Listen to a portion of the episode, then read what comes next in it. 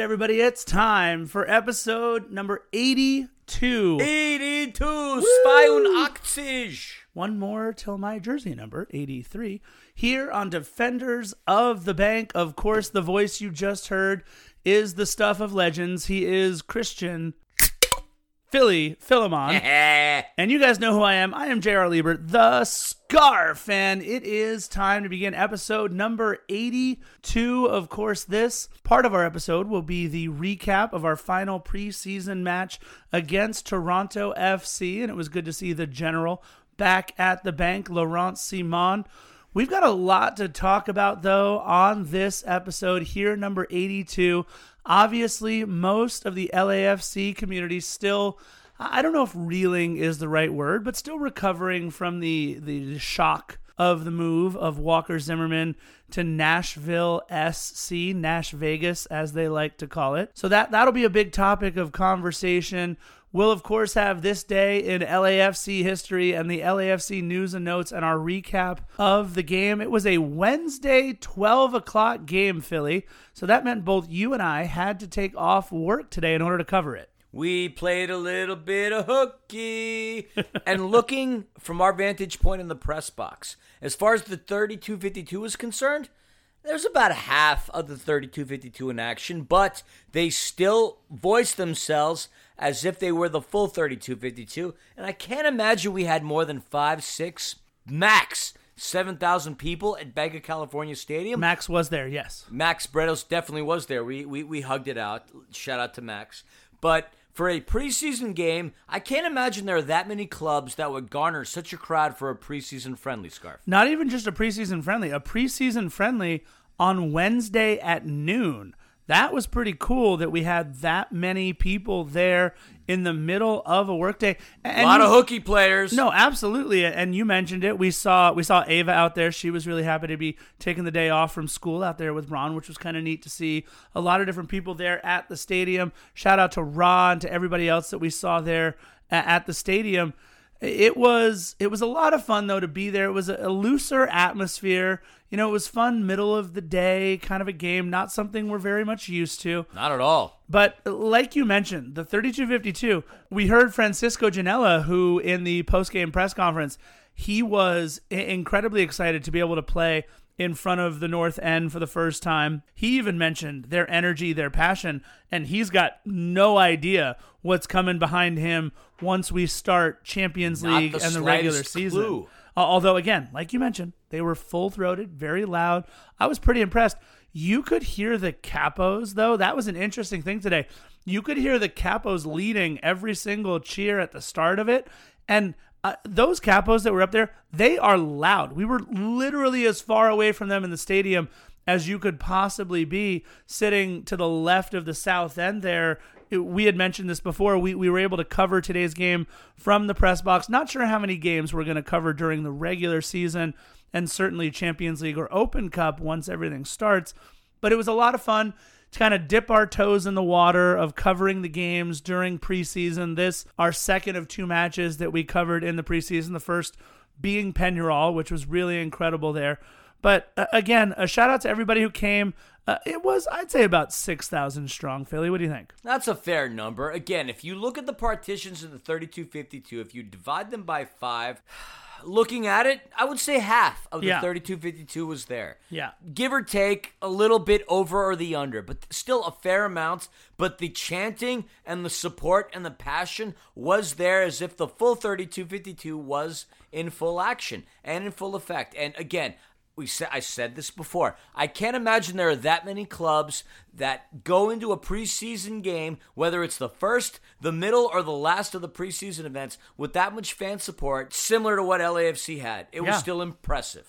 Yeah, we want to start out today's episode. A couple of big birthday shout outs that we want to mention today to our buddy Joe, who works in LAFC video production, Joe Madden, not the manager of the Angels currently, but LAFC. Or a member of Good Charlotte. That's true. But, uh, well, maybe Joe Madden isn't Good Charlotte and he's just having his. Baptized in a river. I see seen a vision of my life, but I want to be delivered. Oh Keep my goodness, scarf. Come on. So yeah, happy birthday, Joe Madden, and then of course one of the true legends of the club, and some of the reason why you see the incredible pictures that you do. Happy birthday to Imad. Imad shoots. Dude, what an awesome guy. And again, we saw him a couple times today, and I really wish I knew it was your birthday before I saw you a couple of times. Yes. No, we, we saw Joe as well. So, you know what? Happy birthday to the two of you guys.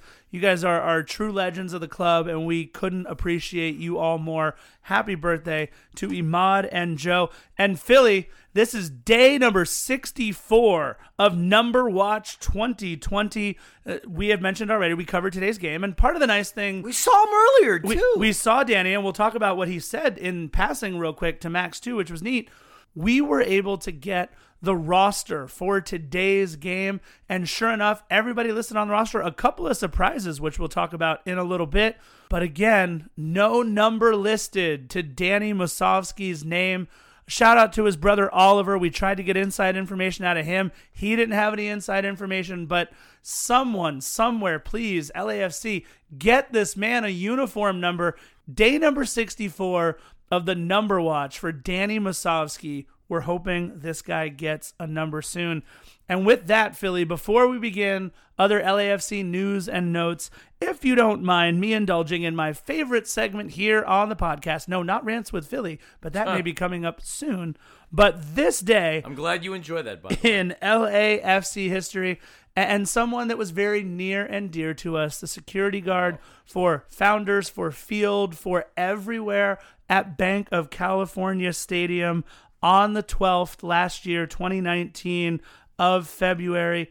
Gerardo Jerry Escobedo passed away, and we again want to remember Jerry. He was such a wonderful light of energy while we were there at Banc of California Stadium. We still think about him often, and we just want you to know, Jerry, that we are thinking about you today as we do this podcast for you, buddy. So, this was unfortunately his day of passing. We, we miss you every single time we head to the bank we still our subconscious still looks for you when you're when we're there at the bank so we love you jerry It's a lesson that we all must take, and a lesson in the sense that our time on this in this world is it's not guaranteed. Jerry wasn't an out of shape, portly, I'm smoking three packs of cigarettes and drinking a bottle of Jack a day kind of guy. He rode his bike to the bank every single day. He was thin, he looked like he was in shape, and he had a very pleasant demeanor about him. And just out of nowhere, shortly after the Vissel Kobe match, he passed away in his sleep. Our time, ladies and gentlemen, is not guaranteed, nor is it infinite. It is very finite. So, the lesson that Scarf and I learned from the passing of Jerry is the fact that live your life in the best way that you can. Love life, love people around you. Go out there and live as if every day is your last. Make your life productive because tomorrow is never guaranteed and you need to live your life as positively as possible. Jerry's passing definitely hit us in the hardest of ways. Like Scarf mentioned, I always look for Jerry every time we walk into the Founders Club. He was one of those few people that would say, Welcome home, and he made a very big impact in our lives in a very short period of time. Rest in peace, Jerry, for your family members that may or may not listen to this pod. Our condolences.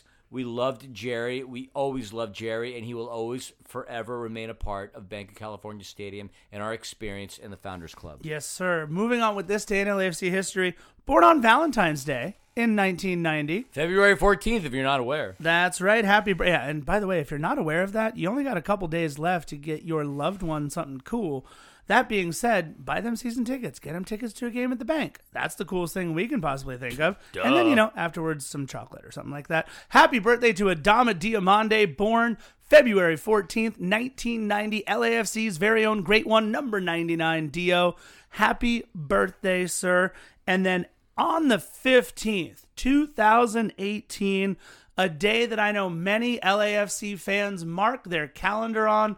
That was the day that LAFC announced that ESPN's Max Bretos would be the lead broadcaster and head of content for LAFC. We love you, Max. We give you a hard time every time we see you, but congrats on the anniversary for your work. If you're a friend of Max on LinkedIn, it should pop up on the 15th because I get all kinds of different ridiculous anniversary pop ups. congratulate this friend for their anniversary at work. No, no, I never congratulate anybody for any of that stuff because I don't care enough to say, hey, good job. You started work on this day years ago. But you know what? Here at LAFC, Defenders of the Bank, we congratulate Max on his two year anniversary with LAFC. We love you, Bretos. We do.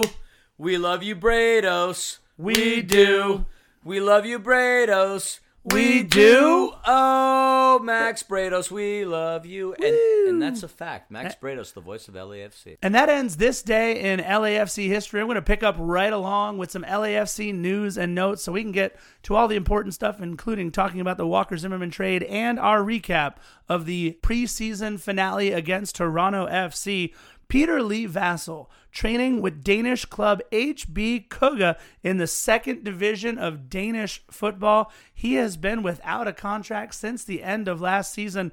The kid shows a ton of potential playing with the Jamaican national team, has, I believe, five or six goals and very few appearances with the Reggae Boys. So we're really hoping Peter Lee gets picked up somewhere. We loved watching him in his limited minutes at Banc of California Stadium. And Luis Chapa Herrera of the El Paso Locomotive had been training with LAFC all week, recently returned to El Paso, did not appear in any of our preseason matches, but interesting to note, he did appear on the LAFC roster that we were handed today in the press box, and he had a number, by the way, in case you were taking bets. Number 16 was Luis Herrera's number, the midfielder from El Paso Locomotive. So again, get Danny Musovski a number, people. Come on. And then lastly, another name there, Philly, that we're going to talk a little bit about as we do the game recap. Kwadwo Poku. That was pretty cool to see him on the roster, number three. And in the short period of time that he played within the second half, he definitely made his presence felt. So shout out to Kwadwo Poku.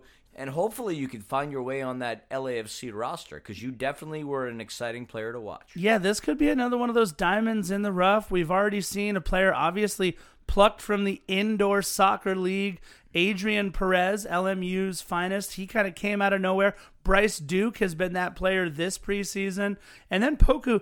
But yeah, Poku making a name for himself in his only appearance for the black and gold. It'll be interesting to see if the trialist makes a run at it. But again, we've talked a lot about LAFC news and notes. We would be remiss if we did not mention the trade that went down between Nashville SC and LAFC Walker Zimmerman in a move.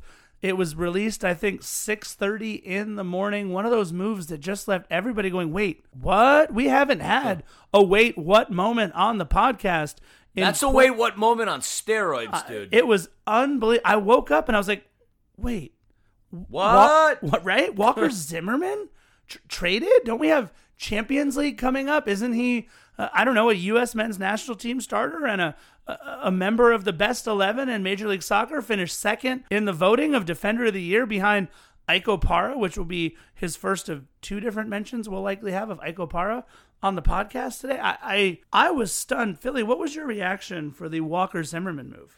Quite honestly, it, it, it unfolded and looking into the narrative and trusting our front office as much as we do, I can't help but wonder what the narrative was going into this trade. Clearly, Nashville had a raging insert word in this category desire to sign him. I mean, the deal came out of nowhere. Even Walker's teammates, our, our, our, club, they were caught off guard with this one. It was a great feeling being confident with our back line for the short time that we had. But once again, the questions are there. What the heck is going to happen as far as our defense is concerned? Are we going to see the 80th minute hex unfold?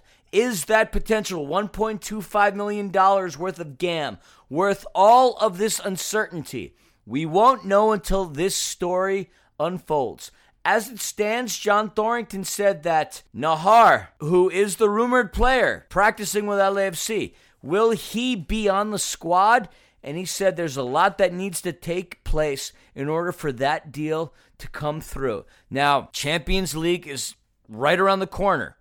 We were offered a lot of money in a very short period of time. Again, it was it caught everybody off guard. Was the deal too good to be true? Again, the story has yet to unfold. But as far as how that back line can end up, we don't know if we're going to sign another player. We don't know if Latif is going to start in the back line, which wouldn't be the worst idea considering the fact that it leaves room for Francisco Ginella and Jose Cifuentes to like appear in in the middle. We don't know what the story is, but regardless, we are still a very stacked team. This wouldn't have been a decision made without there being a idea or some type of a movement and a, and, a, and a progression towards us succeeding in the future. We don't know what the story is, but going in a Champions League without Walker Zimmerman, it leaves a lot of us skeptical and a lot of us questioning what the heck is our front office doing. Yeah, Philly. One quick story I want to tell before I go on a rant with the scarf, or I think as we're going to call it, scarf sounds off. Is what I like segment- scarf sounds off. Yeah, might might be scarf sounds off. Might be the segment that we're going to have right here in just a second. But Walker Zimmerman was the reason why I remember meeting your wife. Now, unfortunately, That sounds off, I, brother. right? I, I Sounds don't. very off. I don't remember meeting you at this same event. Carefully. I don't remember meeting you at the same event, but I remember But I had blonde standing hair. in line. You did, but and a suit. But so did she, by the way. She had blonde hair, and I not a remember. suit. I remember standing behind this woman in a white road Walker Zimmerman jersey at the meet and greet event that at the old LAFC offices right off of Figueroa. And I remember going, she's the only person in this entire room that has a customized name on the back LAFC jersey and it's Walker Zimmerman and we were all there to meet Walker. He did a little meet and greet with all of us, said hi, and we knew who he was because he had played a little bit for the men's national team or at least been called up once or twice. And, he was our first real big MLS name, not like a Carlos Vela who hadn't played in Major League Soccer or a Carlos Alvarez who was our first ever signing that never wound up making it with Chivas. But this is the first name that we ever really had. And that's how I remember meeting your wife. And then, you know, a year plus later, we re meet again for the first time in Founders Club. But if you have a second to our Defenders family, thank you so much for listening to episode 82. Please indulge me on a little scarf sounds off right here because this has really crystallized a few things for me in my mind. And this is really difficult for me as someone who has come as only an American soccer fan, not a world football fan. So indulge me if you will. I'm a fan of Major League Baseball. I watch baseball whenever I can. I love baseball. I'm a Lakers fan, born and raised. I, I love watching NFL football. I've been spoiled enough to see two Stanley Cup parades here for the LA Kings. And to be perfectly honest, I am living in a city in Los Angeles where our teams tend to compete at the highest level for championships every single time. But also, I am in a city where we have teams in Major League Baseball, NBA, NFL, NHL, where these are the four leagues where players train their entire lives to get to. The end all be all league of baseball is Major League Baseball. The end all be all league of basketball is the NBA. Same thing with the NFL. Same thing with the NHL for the most part. It's really crystallized my having to come to terms with the fact that Major League Soccer is not where kids around the world are training to end up. This is where kids around the world are training to get to to be the next stepping stone, to be the next level on to the next level. And, and it's been a really interesting thing for me to have to come to grips with. I am not used to being as both John Thorrington and Bob Bradley. Bob Bradley said it in today's press conference. We are going to be a team that sells. And it is such a foreign concept to me to get an incredible player like a Walker Zimmerman or an incredible player like potentially Diego Rossi, as has been mentioned, or Brian Rodriguez or Eduard Atuesta or any of these other players. Heck, Carlos Vela has gotten mentioned with Barcelona and several other huge teams. It's just a foreign concept to me that we are not the end all be all. I completely understand in my limited time why we aren't the end all be all. And I get the reasoning behind why John Thorrington, Will Kuntz, and everybody else would want to buy low and sell high, a term that I know Philly is very happy to be fond of. But you know, what has been the big turnaround for me this year, I am used to, as Mets fans, David Wright and being in a uniform for what, almost 15 years. I am used to Tom Terrific, the franchise, Tom Brady being a Patriot for 20 years. I'm used to Clayton Kershaw taking the mound every fifth day since the mid 2000s for the Dodgers. So, what I have had to do as a fan of LAFC is to understand that, you know what? As much as I loved Lee Nguyen, Laurent Ciman, now Walker Zimmerman, Tyler Miller, as much as I really did love these players, that's not the nature of the beast. Being a fan of Major League Soccer or being a fan of a team that is as incredibly proactive and future forward thinking as LAFC. So that's been a big thing for me to try and wrap my mind around. God, this was a guy who was such a big deal for us. And to be perfectly honest, if we can make the potential $1.25 million in GAM work for us, that'll be great. I just can't help but think, Philly, about the last time a trade like this was made. Sporting Kansas City for Ike Opara. And he was the deal that Walker has the potential to break, the largest trade in terms of money for a defender in Major League Soccer history. Ike Opara legitimately changed the back line for Sporting KC and gave us fits. Somehow, I don't think Walker's going to have that same impact this first year with Nashville, but he will certainly be a voice in the locker room, a leader through and through, and someone who's from not very far away in Lawrenceville, Georgia. So this will be a great move to get Walker a little bit closer to potentially some of his family back there. But eh, that's just a little, you know, scarf sounds off segment there. It's something that I really wanted to mention why it's so difficult. Look, I get that some of our fans want us to bring in some of the best backline defenders in the Premier League or in La hmm. Liga. That's not going to happen for $1.25 million in GAM. But what the potential that we have to do is still great with this roster. And I, I just hope we can solve the backline trouble once we hit Leon. If you think we could sign Virgil van Dijk for 1.25 million, clearly you are ignorant. Sergio Ramos. There or Sergio Ramos. You are clearly ignorant and you are shooting for the stars without having any idea of what it's like living on planet Earth. Yes, it is quite a shock that Walker Zimmerman is no longer on a roster. I am wearing my Walker Zimmerman jersey, which happens to be the very first LAFC jersey that I acquired. It is a shock. But you know what? That's life.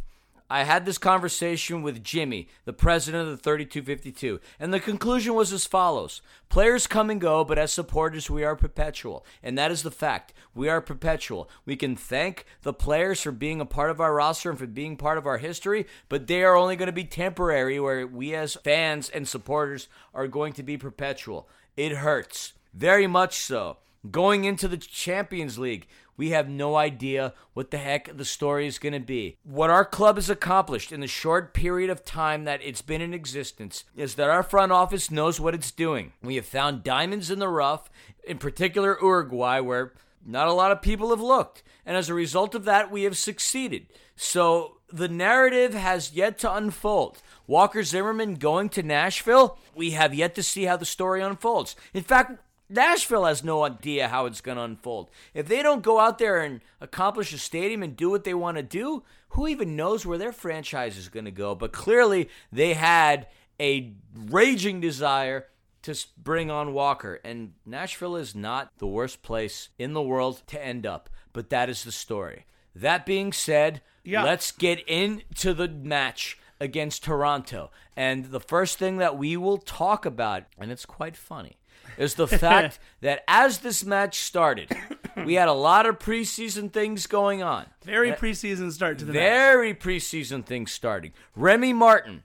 For those of you who are unaware what that name means, no, it is not the alcoholic beverage. Remy Martin is our EMLS player. He had the dubious honor I don't even know if that's a word. Distubious. He, yes, distubious. Words by Philly. Yeah, Distubious. you know what? I like that word. I'm gonna that, I'm gonna stick with it. That's absolutely the staying. distubious honor of being the honorary Falconer, and he had the privilege of holding not Ollie but Sunny, and Sunny making ma- her debut, her first appearance as a honorary Falcon subbing in. No, she's an Ali. actual Falcon. Well, yes, Not she wasn't wearing Falcon. a mask. There's no doubt about that. She was definitely a Falcon filling in for Ali. But Sunny took on the role of the Falcon Diva. She took her sweet time, leaving Remy's hands. In fact, she wouldn't move. Remy's poop-filled arm. Oh my lord, we saw it from way up in the press box. Sorry, Remy. Sunny pooped herself. And after she pooped herself, she still wasn't ready to fly.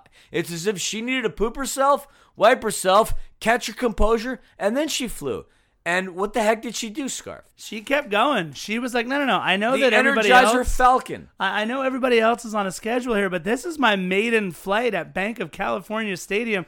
I need to make sure everybody sees me out there as I'm making my flight. Shout out to the cameraman that was there in Founders. Sunny was trying to land on his head for I think a half a second there. He had to take a little duck. But, you know, congratulations to Sunny making her first flight. Eventually, she did pounce on that Toronto FC crest laden lure that Ken does such a great job of making. That was so cool to be able to see that. Sunny, congratulations on your maiden voyage. And hopefully, Remy, you liked the experience a little more than just having your arm pooped on. That was pretty cool. And then we had the very pregnant, congratulations, Kimberly Caldwell Harvey. Of course, obviously the wife of LAFC's very own Jordan Harvey. She came out there, and of course, with Toronto FC being the opponent, we knew, or at least we hoped, that we would have Kimberly Caldwell Harvey out there to sing the Canadian national anthem. She nailed it once again. Honestly, just the best rendition of O Canada that I could possibly think of. But then something that was a little unorthodox, Philly, is she and the rest of the 3252 began to sing the United States national anthem. Just not something that we hear very often. Normally, it's just the 3252, but as you mentioned, that section only about half full, so maybe the team a little worried that they wouldn't be loud enough. That once the game started, by the way, was nowhere near the case. And then really the, the last thing that was a little preseason about today, our PA announcer, Eric Smith, formerly of the Dodgers, if I remember correctly, he announced our starting lineup. And we'll talk about who started the match for LAFC in just a second. But when he let out Kenneth and like 13 people from the stadium, at least from where we were sitting, shouted back Vermeer, he realized, all right, I'm going to have to take over. And he literally announced the first and last names for our remaining 10 starters. So, again, a very preseason feel to the match, Philly. But once we took the pitch, it was like old times again. LAFC looking great, feeling great out there in their now what can only be called, Philly, throwback uniforms with last year's font and last year's numbers on the back of their practice jersey. Philly, who took the pitch for LAFC in our final preseason match against Toronto? As far as the players that took the pitch, they stayed out there for a vast majority of the game. We clearly know who our number one keeper is out there. Kenneth Vermeer played the duration of the entire game. As far as our back line is concerned, the jury is still out on this one. We had Jordan Harvey, Tristan Blackmon, Dejan Jakovic, and Diego Palacios. Our midfield consisted of Pancho Ginella, Bryce Duke, who's been playing quite a bit in our preseason, Latif Blessing. And as far as our strikers were concerned, meaning our forwards, Brian Rodriguez, Adrien Perez, who I have to say is impressed the heck out of me. The fa- We've seen him play quite a bit. He pressured the ball against the keeper quite a bit. He was impressive. And rounding out the lineup, Carlos Vela. And this lineup really lasted up until the 60, 65th, 75th minute. Bob Bradley stuck with this lineup. I don't know whether or not the back line is going to end up the way it is. I we really know that the the front line is probably going to consist of at least two thirds of what I just mentioned. Raito, Vela, and Rossi are going to start there. The midfield is not the midfield that we have had because of the fact that the CONMEBOL Olympic qualifiers were going on. And our back line, even that's suspect. But I will tell you this from our vantage point, there is no doubt out there that Kenneth Vermeer should be our number one. We feel so confident, and seeing him in the limited amount of time that he's been out on the pitch, Kenneth Vermeer gives our backline and our team a level of confidence that we have never seen. Tyler was the keeper that he was. Pablo, keeper that he is. Philip, the keeper that he is. You put all of them together, and their confidence does not equal that of Kenneth Vermeer Scarf. Yeah, Philly, I think the word that I would actually substitute for confidence is, I mean, the experience, right? We're talking about Kenneth Vermeer, a guy that has played on the highest levels throughout the course of his career. If he moves, he moves confidently. We saw him come out of the box several different times. In fact, a player or two from Toronto tried to chip it over him during the course of the match, and we'll talk about that in a little bit. The other important thing to note, Philly, no Eddie Segura, no Eduard Atuesta, no Mark Anthony Kaye, no Diego Rossi, and we still come away with the result that we came away with today. I love that. I do caution though on the other side, no Michael Bradley, no Pozuelo, like a third of the effort that I would expect from Jozy Altidore in a regular season match. But what was nice to see once again is our former captain, the General Laurent Ciman, out there for Toronto. I, I did notice when he subbed out in about the 75th minute, we'll get to that in a little bit.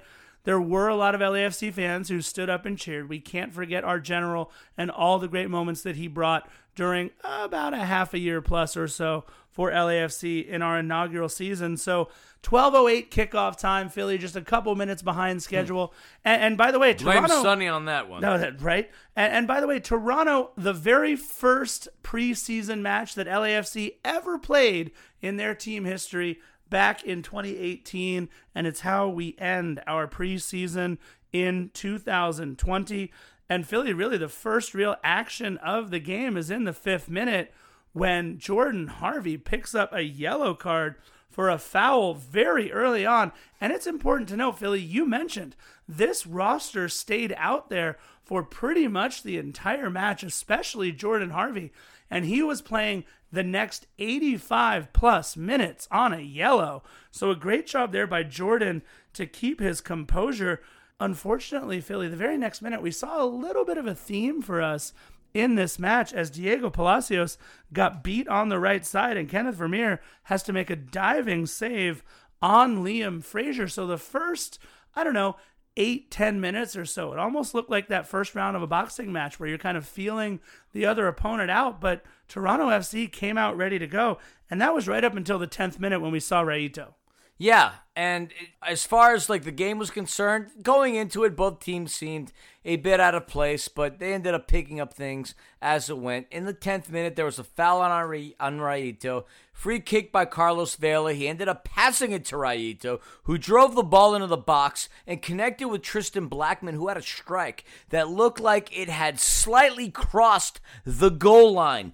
In fact, it was an argument that every player on the pitch that was wearing black and gold thought that it had gone past Bono, who was the Toronto goalkeeper, but nothing happened as a result of that. But it was a great set piece. Going through the game, there were bits and moments of greatness. Palacios had some fancy footwork in the 11th minute, evading a couple of defenders and getting awarded a corner kick. Rayito had that, and off the corner, it connected with Harvey, but it was off target we're sitting there in the press box in the 11th minute thinking Harvey had a shot at heading that in the goal. Had it been Walker Zimmerman, could that have been a connection? And at that point, we wondered whether or not our club made the right decision. But one thing that I noticed, and it was the theme until he came out of the match Adrien Perez, Loyola Marymount's finest. Woo! We had the luxury and privilege of chilling with him on Friday. He pressed Bono on several, several sequences pressured him enough to the point where Bono made some errant long passes. Yep. But I have to say that Adrien Perez, in those senses and on multiple occasions, made an absolute impression on us chuckleheads sitting in the press box. He was aggressive. Aggressive in the sense that he kept trying. And from what we heard, he came into the training camp in better shape than most of the LAFC players. And his stamina proved those comments again and again And again, Scarf. Yeah, it's going to be interesting to see how much burn Adrien actually gets. Me, of course, being the unabashed Adrien Perez fan that I am, both LMU Lions that we are, I would love to see him get some run, but it's hard to compete against Diego Rossi, against Brian Rodriguez, against Carlos Vela, eventually a healthy Adama Diomande, maybe even now the striking capability of Bradley Wright Phillips, who we bumped into when we were there at the game as well. We've got a lot of firepower on that front line, so it's going to be interesting to see how Adrien is able to make an impact. We we talked about some of the players who we're used to seeing out there, but one player making his LAFC debut, we talked about it in the starting lineup, to have Pancho Ginella out there and to make the impact that he did. He looked pretty good at times. He still looked a little unsure of himself at other times, but the guy's been with the club for what, six minutes after competing in the CONMEBOL pre-Olympic qualifying tournament or Olympic pre-qualifying, however it goes. He was in that tournament. It was nice to see in the 15th minute what a touch by Ginella delivering the ball to Rayito. Rayito making the perfect pass to Carlos Vela. And all Bono can do, not U2's Bono, but Toronto FC's goalie Bono, all he could do was push the bar over the crossbar. And right as I'm writing that, oh, this is awesome. Great move by Ginella. Really liking his touch on everything.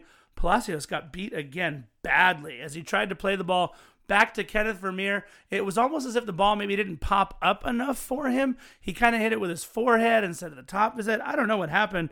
It was intercepted by Toronto, but luckily nothing came of it. Palacios looking a little shaky, and I look over on the sideline. I think Carlos Vela, I almost thought he was getting some orange wedges or something there hmm. while the game was going on. He was actually changing his boots. Uh, I don't know if he maybe there was something on the turf or he just didn't like the way things were feeling. But from about the 16 minute mark to about 17, 15 or so, he was on the sideline. We were playing down a man 11 v 10, but luckily, you know, LAFC played really well. And that led to, as soon as he came back onto the pitch, setting things up in the 20th minute Philly as LAFC takes the lead 1 0. Indeed, Adrien Perez connects with Bryce Duke, who has been a very, very pleasant fixture in our lineup. He connects with Vela, and Vela assists to Rayito, which ends up with Rayito's third goal, third straight game of the preseason, and he puts one past the left side of Bono on the goal. And we said it earlier, Scarf said it in episodes past, we've said it in episodes past. Once Rayito scores, the floodgates will be open. Rayito has been killing it in the preseason. And Vela and Rayito have been connecting in the most beautiful of ways. As far as last season was concerned, we had Carlos and Diego Rossi as two of the top five leading scorers in MLS. If the trend continues to go on the way that we have seen it in the preseason, there's no doubt in our minds at Defenders of the Bank that Rayito, Rossi, and Vela, they should, all three of them, be in the top 10 of MLS at the end of the season with goals scored. It was a beautiful way to open up the scoring. The narrative has been on social media well, if Rayito scores in the preseason and nobody sees it, it's like being in the forest and there being a tree that falls and nobody hears it. Well, Rayito scored a goal and everybody heard it. And it was his third one in the preseason. So there's no doubt in our minds that this trend will continue.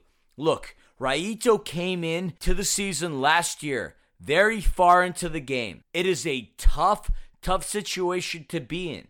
But his talent gave him the opportunity to start, even despite the fact that he had not been a part of our club for a while. Now that he's built the chemistry with our club that he has built, there's no doubt in our minds that Rayito isn't going to be a stud because Rayito is going to be the difference maker as far as our forwards are concerned. Look, I'm a baseball fan, and I'm going to harken back to 1988 to Bull Durham.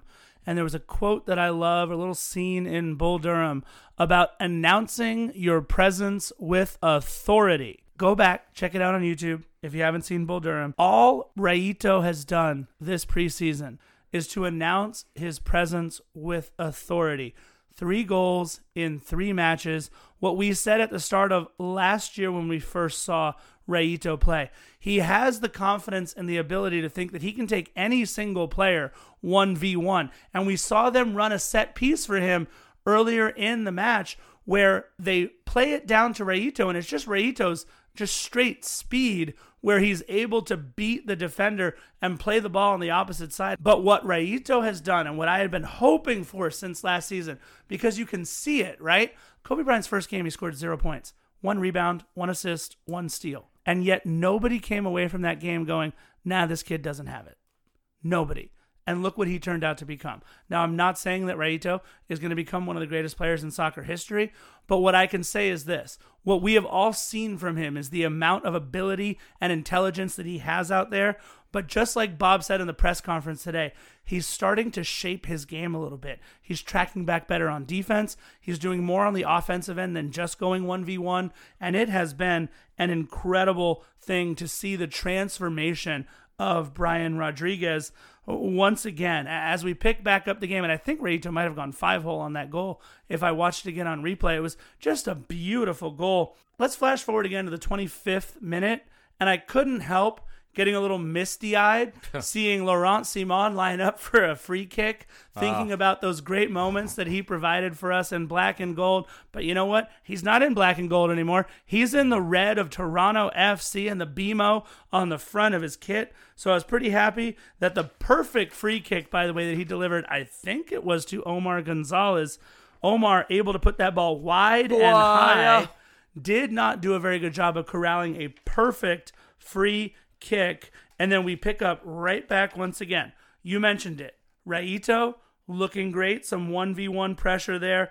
And then Adrien Perez in the 31st minute, another great job of pressuring the ball. He he had been pressuring the ball all game long, all throughout the first half, all throughout the second half. And this is the type of play that you want to see out of out of your forwards. Adrien Perez is clearly fighting for his place on the roster. Will he start over Rayito, Vela, and Rossi? Probably not. But there's no doubt in any of our minds that this kid, he deserves a spot within the 18. Going through the match in the 26th minute, the most impressive person, as far as I was concerned, in the match for Toronto was Shaffelburg. He made minced meat out of Bryce Duke. And Bryce Duke, as small as he is, he will adapt to the speed of this league. There's no doubt about that. Shaffelburg had a bunch of shots on goal, and he had a lot of impressive movements. Going forward, we we question our back line. In the 33rd minute, Dejan Jakovic He had looked a great today, man. He, he he looked great, and I mentioned this in earlier podcasts. The fact that he just recently gave birth to a baby boy probably recalibrated his motivation for being a professional athlete. He has been playing well.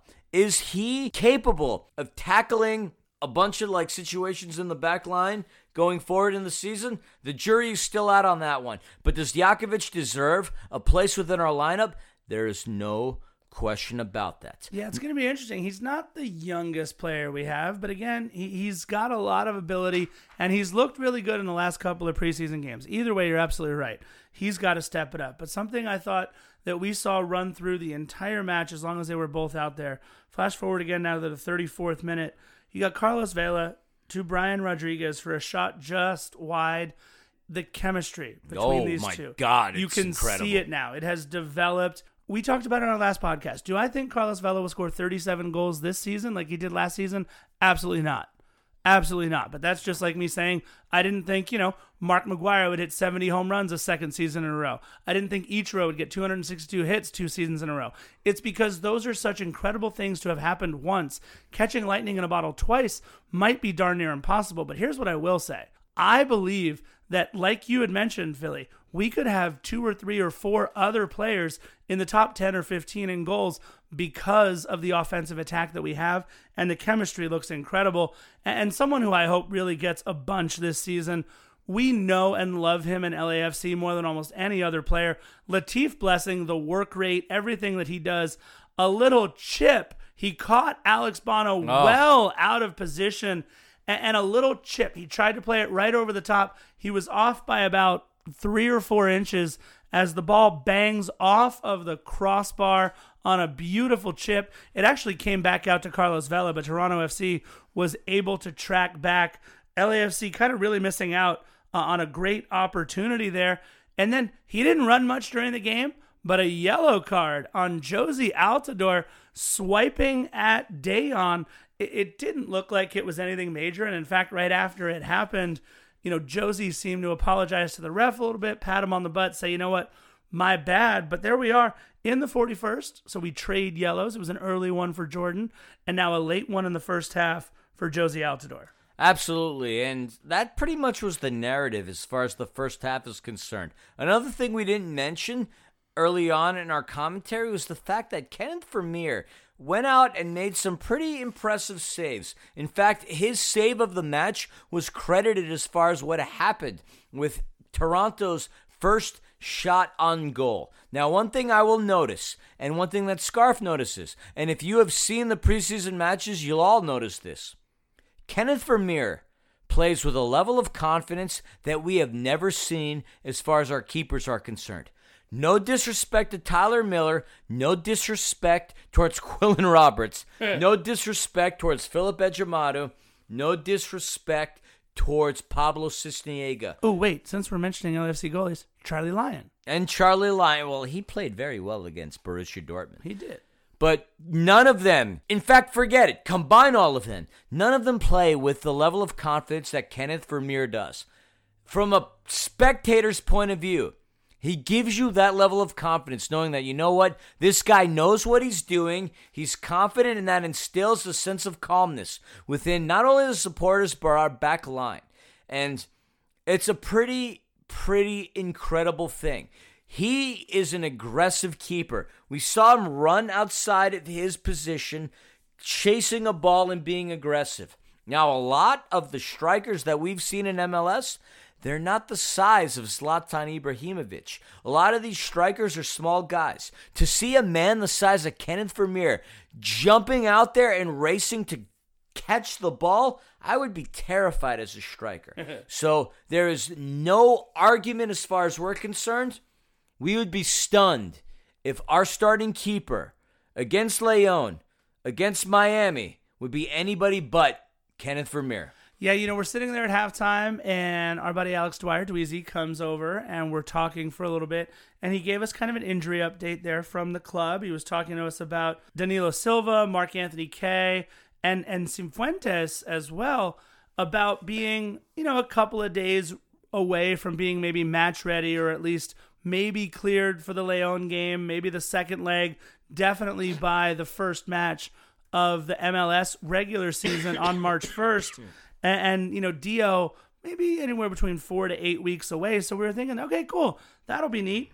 And, and we're to flash forward to a moment in a little bit where one of those names would turn out to make an appearance. We come out of halftime, one nothing looking pretty good. Eight shots on goal versus their five. Four shots on target versus their two. We definitely looked better in the first half. Yeah, you know, we took our chances when we got them. And I think that's something that Bob wants everybody to do is if you've got a shot, take it. If you've got a chance, make it happen. See what you can do.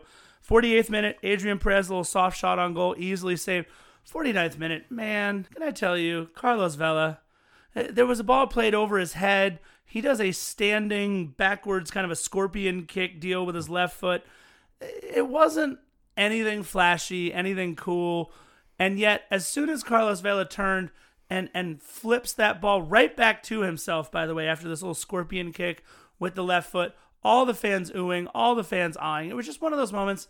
I, I just realized I'm never, ever, ever going to be as cool as Carlos Vela. It just won't matter. Uh, flashing forward to the 51st minute, Philly, I, I thought maybe it was just a 1v1 drill or something that was going on.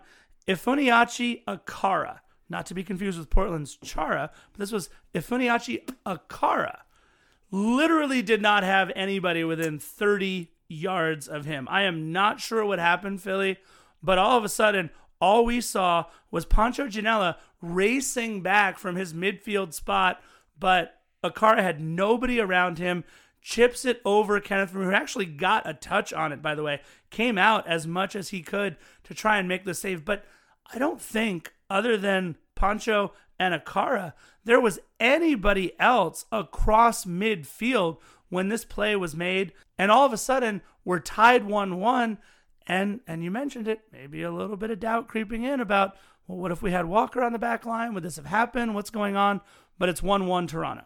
It's preseason, so despite the fact that Toronto scored, if the fan base falls into a sense of panic, once again, it's preseason. There are players that are probably not feature or start. There are formations that'll probably not be the case. Growing up a Jets fan, I've seen a lot of great things as far as Jets preseason is concerned that never materialized into the regular season. Moving forward, as far as the game is concerned, one thing we noticed yet again Adrien Perez still applying pressure on Bono for Toronto FC, who is the keeper.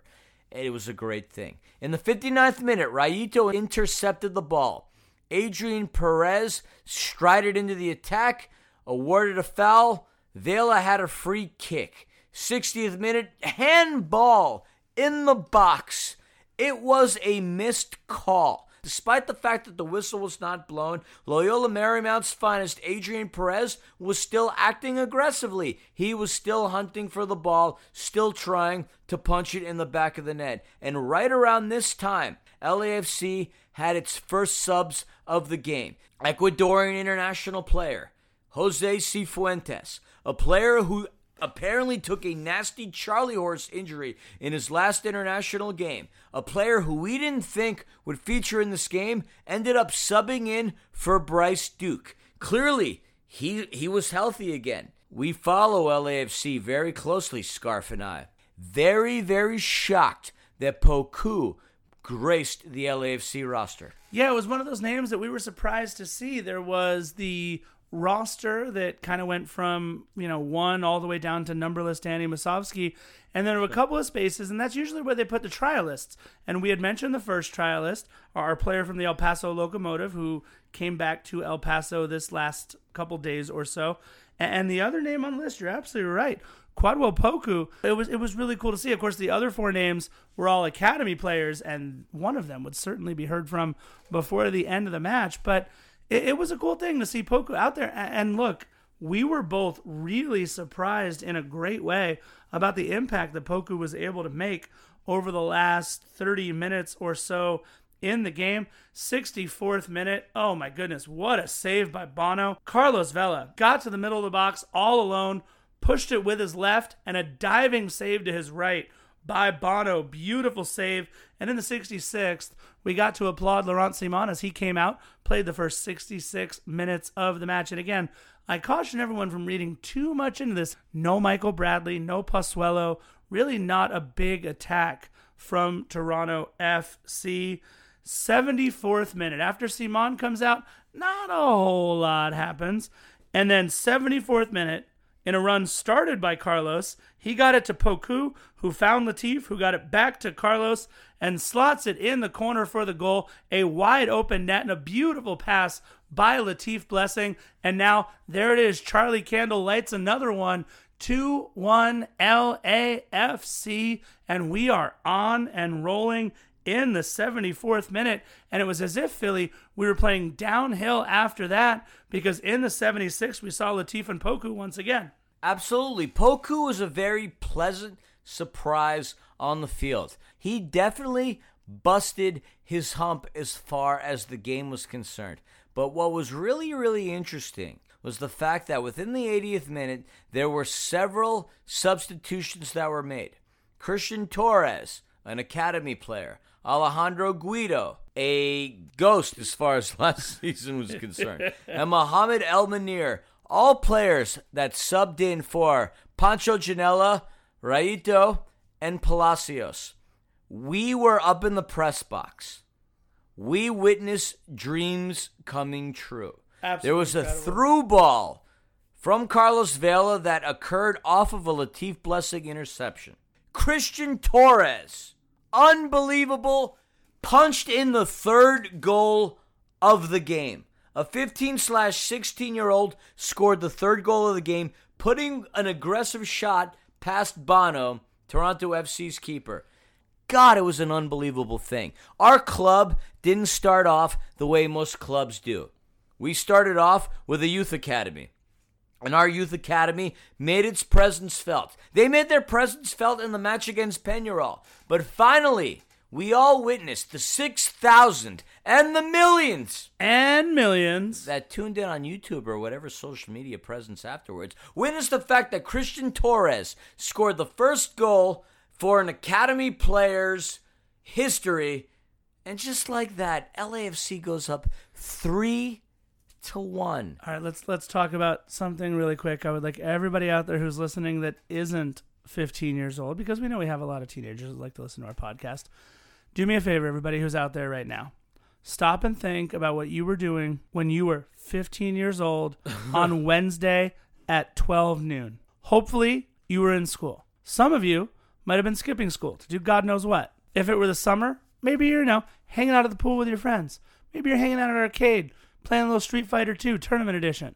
Maybe maybe you're out playing some some soccer. Is is it going to be with a professional team? No, probably not. It's with all your friends cuz you're 15. That's what you do when you're 15. What is this kid doing? This kid is representing the entire LAFC academy when he is out there on the pitch. It was supposed to be a pass for Carlos Vela. According to Latif Blessing in the post-game press conference, he said, Yeah, I thought I was making a pass to Carlos Vela. And, and I actually, the angle that we saw from the side view, because we saw it from the press box angle where we're looking way down at the other end of the field. I thought maybe Carlos got a small touch on it and let it go from Latif, but it was actually a little too far away for Carlos to do anything with it. But because this kid has been putting himself in the right position for the last two or three or four weeks training with the big club, because this kid has been busting his butt over the course of the month to try and be a better soccer player and be in the right lanes and do the right things. It was an incredible first in our team history, first academy player to score a goal. He would wind up, and I'm I'm sorry if I'm burying the lead here, being the LAFC man of the match. It was the LAFC thrill of the match. Oh, yeah. It was quite possibly my second or third proudest moment of being an LAFC fan behind beating Carson and behind winning the supporters shield. I will never forget that because of what it must mean to this 15 year old kid. And I, you know, I did ask the question of Bob in the post game press conference. I said, you know, yes, it was Torres who got the goal, but what does this mean for the academy and for what the work that those six kids had put in? And he said it exactly right. It was really the cherry on top, the icing on the cake, the culmination of weeks of hard training for these academy kids who were brought up and brought in. And and Bob answered it so well. He was like, "Look, there were times when when things got real tough, when they got real complicated, where you saw the fact that they were 14, 15 and 16. But look at what this all did for them. Look, pressure does two things pressure bursts pipes, and pressure makes diamonds. And I think what we have seen here is the start of diamonds in the rough for LAFC. All six academy kids who were able to train kind of ended with this cherry on top, the icing on the cake. Uh, Christian Torres, congratulations, kid. 15 years old, I was having trouble finding my shoelaces, let alone being able to play with a professional soccer team, the likes of which LAFC is out there on the pitch. He had Jordan Harvey, a 13 year MLS veteran, come up and give him a big hug after. Carlos Vela, a, lot of these guys who were so happy for this kid. We saw Latif Blessing, the smile that took over his face when he started talking about this kid who scored. Uh, honestly, I do have other notes for the course of the rest of the game, but uh, how cool is it, Philly, that we were able to end our preseason on the Academy kid netting our final goal of preseason 2020? The fact that this kid scored a goal is unbelievable. The culmination of years of hard work. Keep in mind the fact that LAFC had a youth academy well before the fact that they had a senior team. This kid, Christian Torres, coming up through years of hard work, coming out onto the pitch, scoring a goal against a legitimate club, a team that is a few years shy of winning the MLS Cup. What an unbelievable stat to have. And as far as the game is concerned, it ended 3 to 1. LAFC, as far as most offensive categories were concerned, dominated the game. Were there sloppy plays within the course of the 90 min- 92 minutes because there were two minutes of stoppage time? Yes, of course. But the most important features that occurred during the game were Kenneth Vermeer's goalkeeping prowess and, of course, Christian Torres' goal. Unbelievable. Will this translate into success as far as the Champions League is concerned? We are going to go into a match against a very, very tough club. Leon is not a team to sleep on. As far as our preseason is concerned, do we have some holes? It's preseason. The scary part is is the fact that Walker Zimmerman is no longer a part of our club. But in Bob we trust, in John we trust, and Lord knows that this story has yet to unfold. We set a record as far as Major League Soccer is concerned for trading away a defensive player for an amount of GAM money that is unheard of. Ike Opara had the previous record of going out there for a million bucks in general allocation money. With all things being equal, Walker Zimmerman rolls out there with 1.25 million. That's what we acquire in GAM if the benchmarks are hit, all together with the rest of the money that we have set coming towards us. Is it worth it? Is it worth the lack of chemistry, the lack of leadership, and the lack of depth that we have? As far as I'm concerned, the story has yet to unfold. I don't think that this is the end of the narrative. We trust the powers that be to do what they feel is best as far as improving our club, and we have no doubts that our club will be improved as a result of this trade. Yeah, it's going to be tough, like you mentioned. We got a lot of chemistry issues and a game in what seven more days, six more days, excuse me, from when we are recording this episode on the 12th of February, 2018, here at beautiful Philomonster Studios in Yeah. Burbank, California. And you mentioned the Champions League coming up. We have Leon. Leon has one more game in the Clausura before they get to take on LAFC at home. They play Atletico San Luis on Valentine's Day, 5 p.m. And again, just a reminder to the start that Leon have had to the Clausura. They are top of the table after five matches, four wins, no draws, one loss for 12 points at the top of the table. They are one point clear of Pumas and two points clear of Juarez and Club America. It's important to note they have a goal differential of seven. That's tops in Liga MX. Goals against six. They have given up the second fewest goals against Club America with four and Tigres with four goals given up. And they have scored 13. That is tops in Liga MX. A couple of teams have 12 and one with 11, but no one has scored more goals over the course of the first five matches. So that gives me a little bit of pause as we head towards Leon in just about six days. But you know what? Look, we wish Walker all the best with Nashville unless he plays us. It's going to take a little bit of time. It's going to take a little chemistry. And I'm saying it right here. This is Scarf Stradamus coming out on a limb here. Here's your results for our two legs against Leon 3 2 and 3 2. Both of those LAFC wins. I am hoping that somehow we can get the first or second goals against Leon on the road. We can catch them napping. And if we can somehow steal three points from them on the road, I think it'll be nothing but a coronation for LAFC as we come back to the bank just about a week later. I can't wait to get our first international win 3 2 in Leon on the 17th. Mark my words, you've heard it here first from Scarf Stradamus. I am hoping for a 3 2 LAFC victory on the road and then another 3 2 LAFC victory at home to move on to play the winner of Portmore United and Cruz Azul. There's no doubt that if we advance, we're probably going to play Cruz Azul. I want to go to Jamaica. Who wouldn't want to go to Jamaica? And by Jamaica, we don't mean Queens. I opted into the fact that LAFC will get past Leon. Am I naively optimistic? No.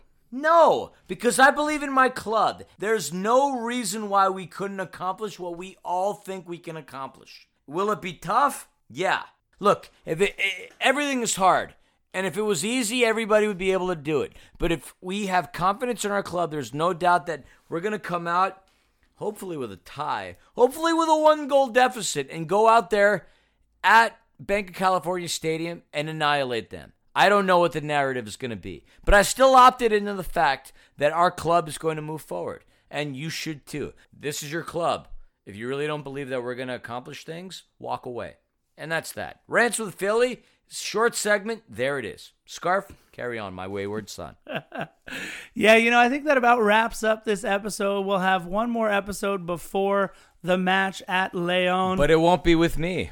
No, that one might be with you. It'll be a little preview of Leon. We'll I will not be can... in Leon. You'll be on your own. Oh, I, I, I know that. I'm saying we're going to do a preview episode. Oh. I'm just kind of bummed that I'm going to miss Leon, but don't feel bad for me. I'll be in Italy with Panda watching AS Roma play Ghent in the Europa How League. much of this is going to make the cut? All of it. So yeah, I think we might have one more episode before we do our Leon recap. As you know, Philly will be watching Roma play Ghent as he is in Rome with Panda for a couple of weeks or so. It's my wife's birthday slash Christmas slash Valentine's That's present. right. Don't hate me. So we'll be doing one episode about the recap of Leon, and then we have a really cool interview that we actually conducted today with Neil Tyner. You all know him as Craft Brew Jitsu on Instagram, and he is the man behind at Black and Gold RC, the Black and Gold Running Club for LAFC. That will come out on the 22nd. A great interview there with Neil. And again, this is episode 82. Thank you all so much for listening to Defenders of the Bank, and you know how we like to end our episodes. Bye bye.